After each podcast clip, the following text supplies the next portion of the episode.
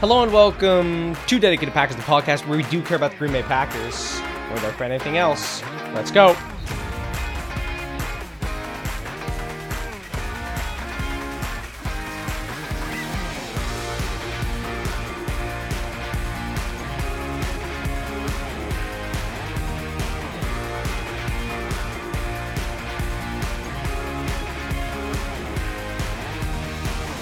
All right, hello and welcome back to Dedicated Packers.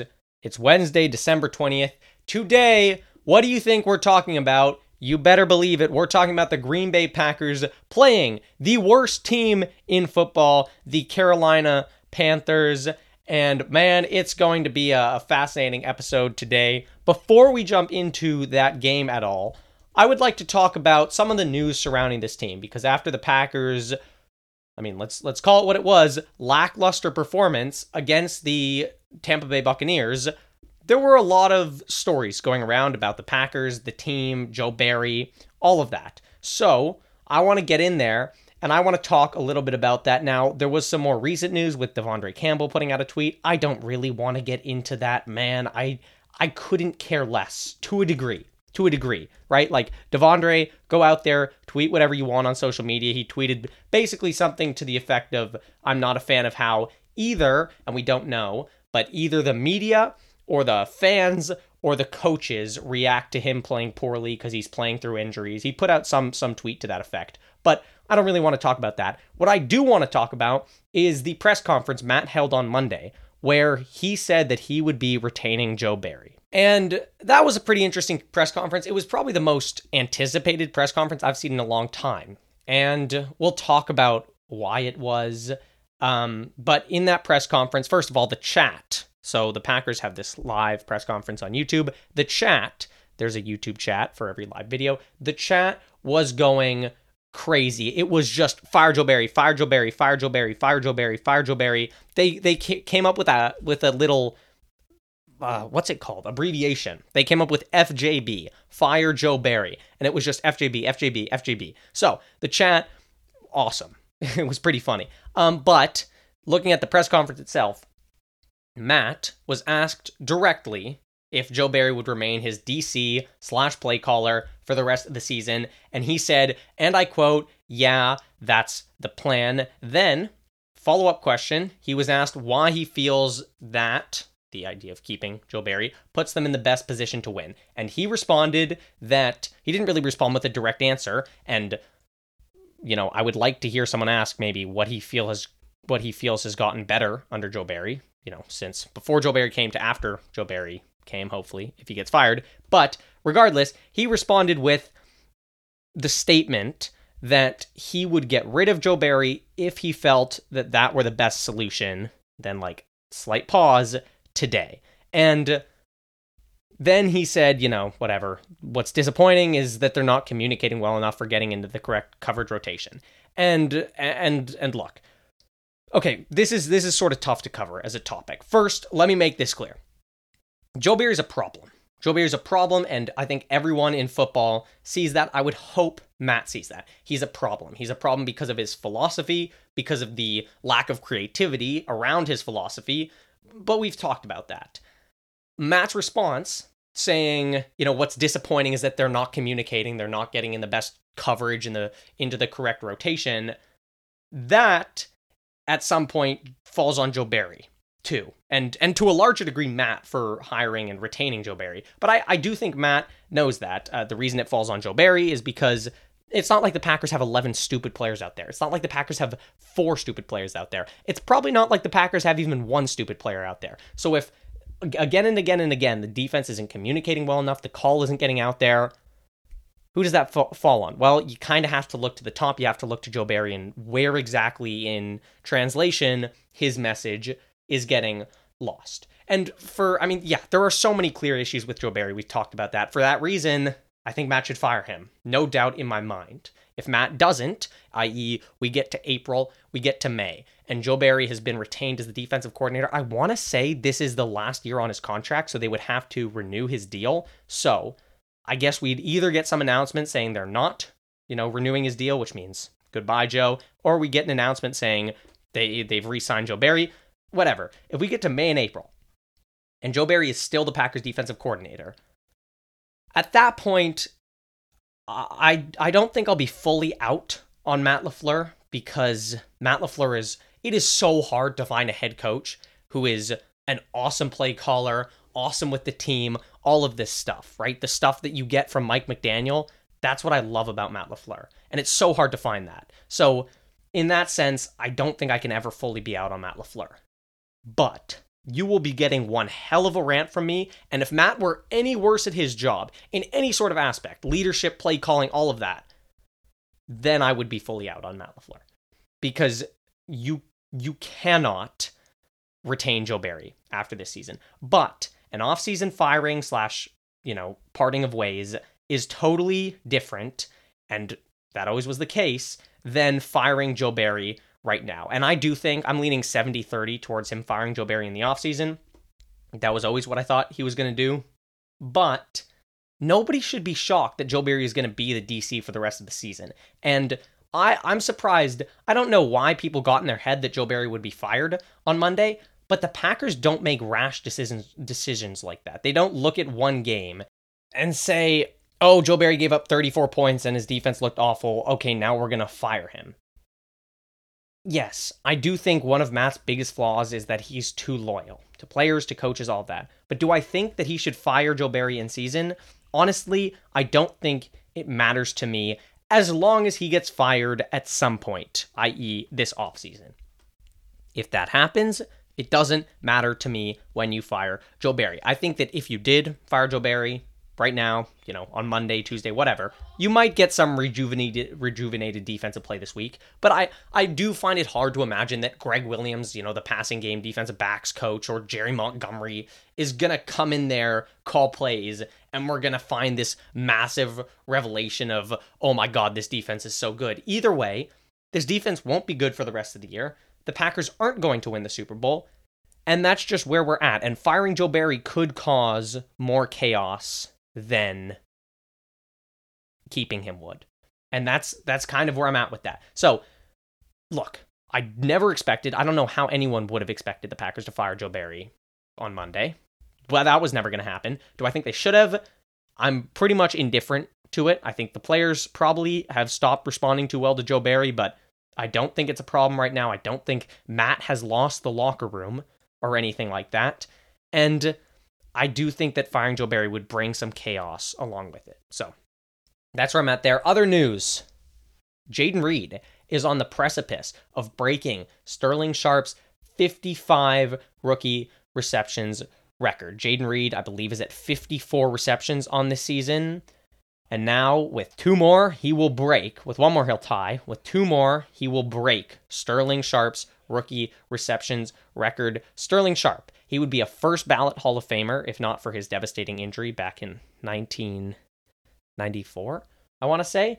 Um, just seven years or so into his career, suffered a devastating, devastating injury, which wiped him out of football for the rest of his career. But he was a top tier receivers receiver for the Packers. And this just shows how awesome Jayden Reed's rookie season has been, right? He's close to breaking Sterling's record where Sterling was starting, I don't know, all of the games in his rookie ste- in his rookie season. Jayden started 11, 10, something like that. Jayden is about to break that record through 16 if he plays, which we'll talk about. 16 or 17 weeks. I mean, this is so awesome for Jayden. it's just a it's going to be an awesome little feather in Jayden's cap because what a season he's had and awesome to see him out there on the precipice of breaking an awesome record. My third bit of news, as we always do, we have to go through the injury report. Both the Packers and the Panthers have a bunch of players on the injury report. I do still believe that the Packers outnumber the Panthers, but it is pretty close. So let's run through it. Uh, Luke Tenuta, I will mention, he was designated to return from the IR, so he is now listed on the injury report. Okay, so let's jump in. Jaire Alexander, limited with a shoulder. De'Vondre Campbell did not participate with a neck. AJ Dillon, limited with a thumb. Kingsley Enagbare, limited with a toe. Elgton Jenkins did not participate with a shoulder. Aaron Jones, limited with a knee slash finger. Jonathan Owens, limited with a knee. Jayden Reed, did not participate with a toe slash chest. Darnell Savage did not participate with a shoulder. TJ Slaton, limited with a knee. Luke Tenuta, limited with an ankle. Quay Walker, limited with a shoulder. Christian Watson did not participate with a hamstring. Dontayvion Wicks, limited with an ankle. And Emmanuel Wilson, who is also being designated to return from the IR, limited with a shoulder on the Panther side of things. Brian Burns, outside linebacker, we'll talk about him, did not participate with an illness. Claudin Cherelus, limited with a knee. Sam Franklin, limited with a quadricep. Yetur Gross Matos did not participate with a knee. Marquis Haynes did not participate with a back slash illness. Troy Hill did not participate with a vet rest day. Taylor Moton did not participate with a rest day slash knee injury. David Sharp limited with an illness. Stephen Sullivan, full participant with a shoulder. Adam Thielen, limited with a rest day. Ian Thomas, limited with an ankle. Tommy Tremble, limited with an illness. And Xavier Woods, limited with an illness. Holy cow, right? A bunch of injuries on both sides, but the gist on the Packers front Christian Watson, Darnell Savage still did not participate today. Don't expect Christian to play this week. Probably don't expect Darnell Darnell to play this week. I mean, maybe the hope looking at Christian, the hope is that he can bang out a practice or two, you know, the rest of this week and then play next week. Maybe that's basically what I'm hoping for there. Darnell Savage also didn't practice. Probably don't expect him to play either. Couple of new injuries, unfortunately, with Jayden Reed, De'Vondre Campbell, and Elgton Jenkins. Seems like each of these guys suffered injuries of their own. De'Vondre Campbell with the neck, Elton with the shoulder, and then Jayden Reed with the toe. Dre seems hurt. He put out a tweet. I talked about that where he, you know, talked about how unnamed group, fan, media, whatever, we don't really know, how they berate him for playing poorly when he's playing through injuries, blah, blah, blah, blah. Whatever. He can put out whatever he'd like on social media. The point is, he did not participate with a neck injury. And honestly, with the way he's playing, I wouldn't really mind Isaiah McDuffie stepping in, starting over him at this point. On the Jayden Reed and Elgton Jenkins front, man, this sucks.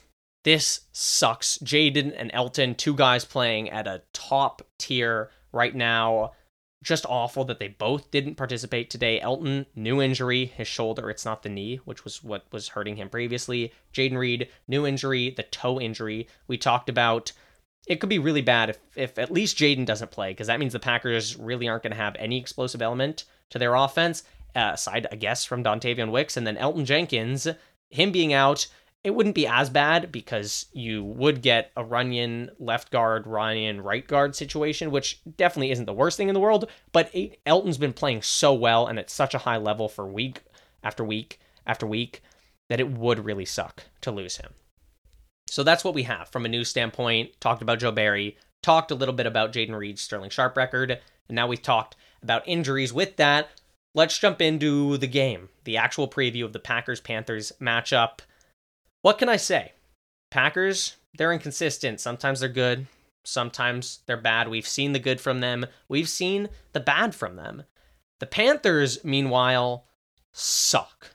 They, capital S, capital U, capital C, capital K, suck. On offense, they fired their first year head coach, Frank Reich, something like 11 games into the season. They had the number one overall pick, trading up with the Chicago Bears for that pick, that looks awful right now. Like really bad because they traded away their star receiver along with multiple firsts to get Bryce Young, number one overall. He's looked bad. They're living with Jonathan Mingo and Adam Thielen as their top receivers. I guess Laviska Shenault, you can throw in there, DJ Chark. And they have an offensive line that collapses nearly every play. The offensive situation is a nightmare. The defense somehow still isn't very good and yet is miles better than the offense they brought in Ejiro Evero, who proved that he can be a good defensive coordinator last year in Denver. Fun fact, he was actually the finalist along with Joe Barry after Jim Leonhard rejected the Green Bay job. Packers brought in J- Joe Barry over Ejiro Evero.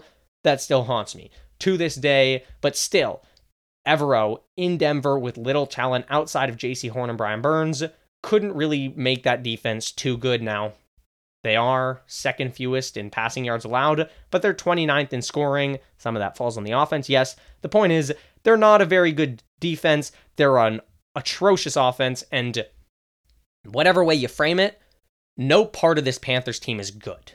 And still, if I were a Panthers fan going into this game and there I, as a Panthers fan, were looking to see something positive out of Bryce Young, this game would be circled exclamation pointed everything because Joe Barry's soft nothingness on defense is the perfect get right matchup for every single bad NFL quarterback.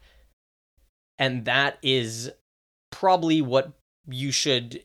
This is probably a game where you should expect to see Bryce Young bounce back from whatever he could call this rookie season. And so, that all being said, still, Carolina's 2 and 12 for a reason, right? They suck. They suck. And honestly, it's going to be very tough for Green Bay to lose this game. They'd have to put up, God, I don't know, 12 points on offense. Maybe with Joe Barry's defense, 17 or so. But if anyone can do that, right, it's Green Bay. So they got to find a way. Just just win this game, man. I get it. Like I don't care too much about this team. If Bryce Young puts up 40 on you, whatever. To a degree, I guess, if the Packers win or lose, like 40 to 39, okay, the offense played well. But man, you you really shouldn't be losing to the Carolina Panthers. Let's jump with that kind of sad note into my offensive keys for the game. And my first offensive key stop Brian Burns and Jaycee Horn.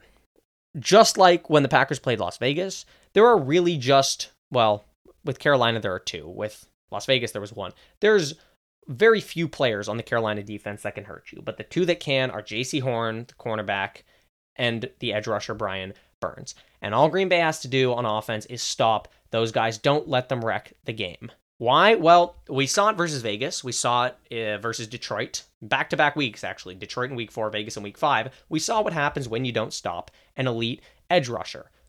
What happens? They wreak havoc, they destroy your game. Even jump back week five when Maxx Crosby wasn't blowing up run plays or sacking Jordan Love.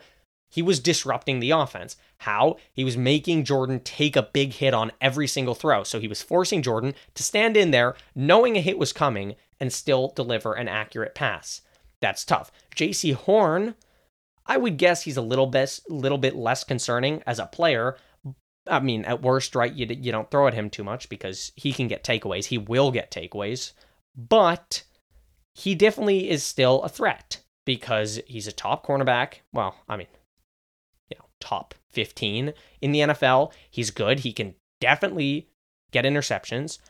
Don't let him destroy the game either. So, how do you stop these two? How do you stop Jaycee Horn and Brian Burns? Well, I mentioned it. Jaycee Horn gets a little bit easier. First thing, don't throw at him. Just just don't do it. Don't throw at him. Right? That I mean, if he is coming up with incompletion after incompletion after incompletion, give him the the top tier cornerback treatment. Don't throw at him. Completely ignore him, and you'll be okay. Better idea, though. Let's just have your top guys win. If Jayden Reed plays, I'll include Jayden Reed in this, but if both he and Watson don't play, it's looking like it's going to have to be the Dontayvion Wicks show. And I talked him up. He deserves it. Go in here and deliver in a tough test versus Jaycee Horn. When you're matched up against him, you have to create separation. Both Wicks and Reed, they're so fluid in out of breaks. Wicks has been awesome at fighting through contact, using it to create separation. Now, Wicks has to do it against one of the best NFL corners. Continue to be fluid in and out of breaks, create separation with the cuts, fight through contact, use it to create separation. Do whatever you need to do. Get open, catch the ball, beat Jaycee Horn. That's how you stop him. On the Brian Burns front, he's good. He's a problem. That being said, I will say Green Bay's tackle spot, aside from Elton at left guard, but we're not sure he's going to play, Green Bay's tackle spots are probably the two spots where I feel best about this offensive line. Zach Tom, whenever he's matched up against Brian Burns, put him on an island. Let Zach Tom and Brian Burns battle it out and let the rest of the offensive line matched up against the remaining rushers because they, Zach Tom and Brian Burns, will have their battles, just like Zach Tom and Aidan Hutchinson did in Detroit in week 11. But for the most part, Zach Tom's going to handle his business. And most importantly, he's always going to give your offense a chance to win. And he's going to do his job and he's going to make sure that Jordan can stand in there and deliver whatever throw he needs to make. At the left tackle spot with Rasheed, I will say I feel much better now than I did than I would have a couple weeks ago. Rasheed's been steadily improving, played probably one of the no, scratch probably. Played the best game of his career versus Tampa Bay. I think he had like an 88.71 PFF grade, which is elite. Super impressive game for Rasheed Walker. I'm looking for him to continue that versus Brian Burns. But unlike with Zach Tom, You don't just have to leave Rasheed Walker out on an island versus Brian Burns. Give him some tight end chips. Let Elton help a little bit. Give him a, give Brian Burns a Rasheed Walker, Elgton Jenkins double team, or Rasheed Walker, John Runyan double team if Elton doesn't play. If they devote attention to and shut down Brian Burns along with Jaycee Horn, they'll be okay. Now they got to do that. Don't let them ruin the game on offense, but they can do that and they'll be okay. My second offensive key find some red zone success because the Packers have had 10 trips to the red zone in the last two games. That's quite a bit. You score a touchdown on every one of those trips, you're scoring 35 points per game. Unfortunately, they've only scored four touchdowns on those trips. That's a 40% success rate in the red zone. That's nowhere near good enough. The best teams, the Packers back in 2020, they were scoring touchdowns in the red zone around 70% of the time. And the Packers were good in the red zone back earlier this season, so they need to get back to that. How? First key I have give Aaron, give Aaron Jones the football. He's an elite red zone back, extremely quick with his cutbacks. He has the ability to get skinny, squeeze through squeeze through holes, yet still power piles forward. Give him the ball because the red zone is the most important time to be able to dominate up front and just run the football. Let's see Green, Green Bay do it. It's time for them to. I mean, simp as simply as I can possibly put it. Give it to Aaron Jones. Let him run it into the end zone. Also, even when you're not running it with Aaron Jones, just hit the easy plays, man. The Packers have had numerous squandered opportunities in the red zone this year just because they can't hit the easy play. Jordan missed a touchdown last week to Jayden Reed. All you do, you set your feet, you get into your body, you make a consistent throw on an out route. That's a touchdown. And all of a sudden, they've scored five touchdowns in the red zone. You can't miss that play. Jordan can't make a beautiful throw to Malik Heath and then have him drop it in the end zone like he did versus New York. Now, this next one, Jordan throwing wide to Samori Toure, is a much more difficult play. I mean, the wind was swirling, Jordan was rolling to his right, Samori Toure was streaking across the back of the end zone, but you absolutely would I mean, I'm not going to say you would love. I mean, yeah, of course you'd love to see Jordan hit that play. I'm not going to say you'd expect him to see that play, but maybe you hit that play. And if you hit that play, you hit the Jayden Reed play, guess what? All of a sudden, you're up to 60% in the red zone. Things look a whole lot better. So you got to stop messing up. When the play's there, make the play. Packers get better in the red zone, shut down Brian Burns, Jaycee Horn, they'll be fine. Don't worry. Defensively, I'll let you worry. I'll let you worry a little bit because this could get a little bit ugly. My first defensive key contain Bryce Young because Bryce Young is not good. That doesn't seem to stop Joe Barry from giving up points to guys. He now has, Joe Barry has allowed two quarterbacks, Baker Mayfield and Tommy DeVito. Tommy DeFreaking Vito, who's living in his parents' basement eating cutlets after games. Those two guys just won back to back NFC Player of the Weeks because they faced Joe Barry. I can't stand seeing Bryce Young do that again. So the first key to not letting Bryce Young win NFC Offensive Player of the Week this year contain him. Contain him because the one area where I've really seen him do damage this season is outside of the pocket. He's quick, he's nimble, he's elusive, he can get outside in a hurry, and he can hurt you there. So don't let him hurt you. How? Well, my first key would be the pass rush. It needs to remain disciplined against Justin Herbert, against Tommy DeVito, we saw far too many guys losing their contain and opening gaps for opposing quarterbacks, DeVito, Herbert, to scramble through. From Rashan Gary to Ian Enagbare, there are a lot of guys, a lot of edge rushers who have the tendency to get away from themselves, lose their responsibilities, and as a result, opposing quarterbacks are able to escape. That can't happen. This Carolina offense is bad. So, really, please don't waste sack opportunities by losing contain, letting Bryce Young get outside, and then letting him scramble for for eight on you. If the Packers go from what could be a negative five yard sack to an eight yard scramble, that is losing football, and they can't do that play after play after play. Second key to, to stopping Bryce Young from getting outside, the linebackers. Linebackers have to play fast. And now, this is easier to say with Quay because De'Vondre looks really, really slow right now. They have to play fast, they have to play instinctual, and they have to play sideline to sideline football. Hunt down Bryce. I'm looking at you, Quay. Hunt down Bryce. Play as fast as you can. Don't let him get outside of you. Hunt him down. Make big hits on the sideline. That's what I need to see there.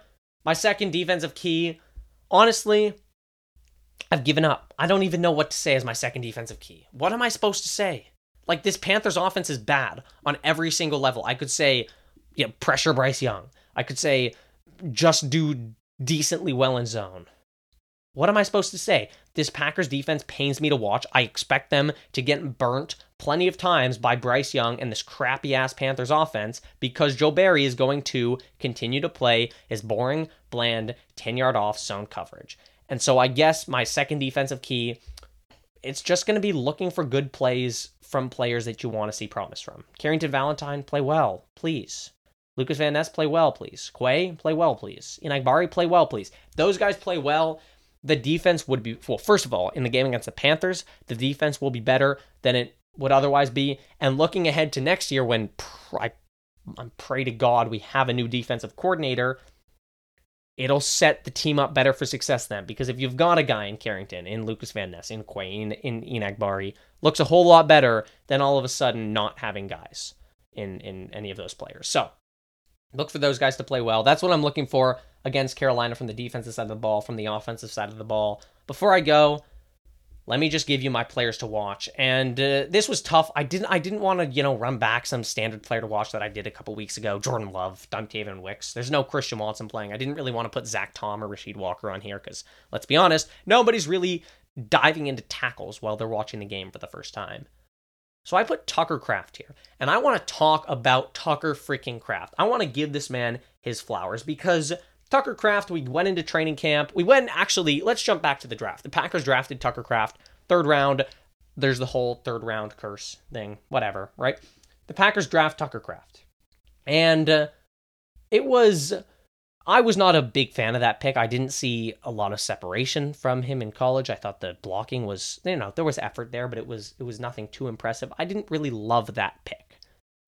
You went into training camp, you could see why people didn't love that pick, right? He wasn't really getting many snaps. I think he was playing with the third team to start. He wasn't good at blocking, wasn't good at route running. What what did this guy bring you?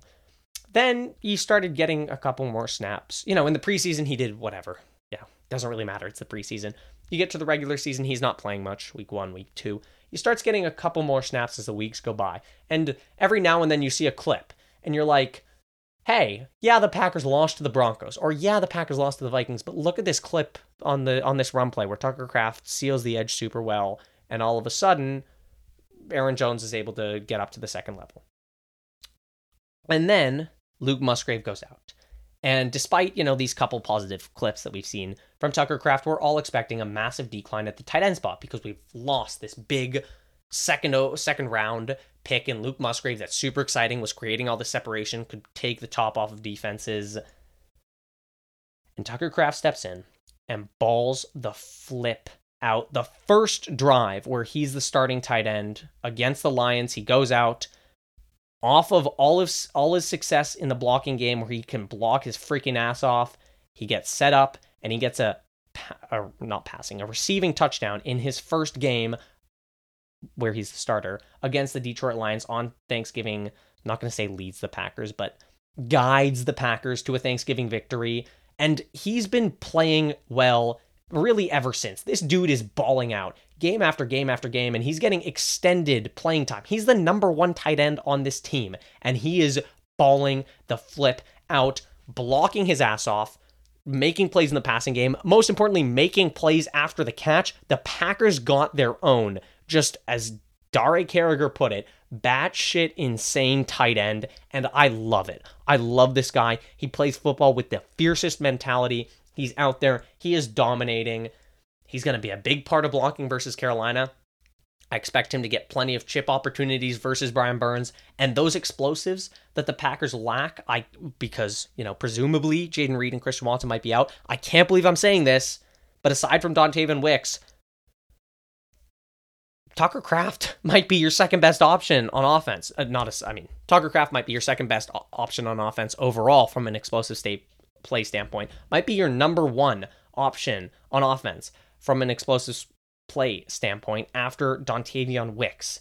I'm so excited to watch him play. He is what a duo. Actually, no, scrap that. What a trio the Packers got in Luke Musgrave, Tucker Kraft, and Ben Sims. I mean, holy cow. We are going to have the entire offseason to discuss some of the growth and some of the development and some of the awesome prom- promise we've seen from guys on offense, from positions on offense.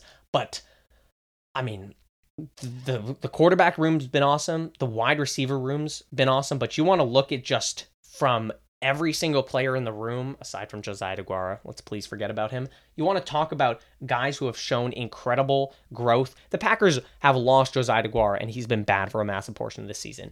They've lost they lost Tyler Davis, who I presume was going to be a massive part of the offense as the you know second tight end behind Musgrave for a lot of this season. And these three rookies, at probably behind the quarterback, the hardest spot to learn going into the NFL, came in at tight end, and all of them have played super well. Tucker Kraft's been balling. Can't wait to watch him. My second player to watch, it's Lucas Van Ness. And I can't believe I'm saying this. I cannot believe I'm saying this.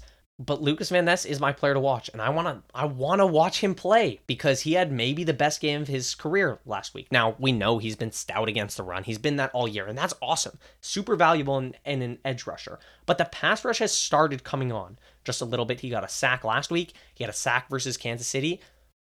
Slowly, but steadily, he's getting better. And do I necessarily expect to get a W in this player to watch category? No, right? No. But do I also necessarily expect anything good from Green Bay's D? No. Do I still watch it? Yeah. So sit back, watch the offense, and look for Lucas Van Ness when the defense is on the field. Look for him to show flashes. Because guess what? This guy was a first round pick, 13th overall. Packers drafted Rashan Gary 12th overall. This guy's fun. He's got all the talent in the world. I know he hasn't had the best rookie season. Let's see him go out there. Let's see him ball out. Put together, not, it wasn't like last week was his best game of his career. It wasn't like the Chiefs game was uh, was his best game. Was the best game of his career. This game is going to be the best game of Lucas Van Ness's career, and that's where we're going to be at come Monday morning, Christmas morning. I'm going to be sitting back and thinking, "Wow, that really was a Lucas Van Ness game." All right, that's what I have for you. Thank you so much for listening to Dedicated Packers. I appreciate it so much. This season, it's been a wild ride but let's be honest, it's been a whole heck of a lot of fun. I've had a blast. Can't wait to go out there, watch the Packers play football this Sunday. Continue, just cherish every single Sunday because we're going to have so much time in the off season where we're sitting there, sitting there, twiddling our thumbs. Almost got ahead of myself there, sitting there, twiddling our thumbs. Just enjoy it. Enjoy this. Go out there Christmas Eve, sit down with the family, whoever you're with, with your dog, watch some football, have a little bit of fun that's what I have for you. Thank you so much for listening. I'll be back on not Sunday. Yes, on Sunday, recapping Packers Panthers Christmas Eve game. But until next time, just remember go, Pack, go.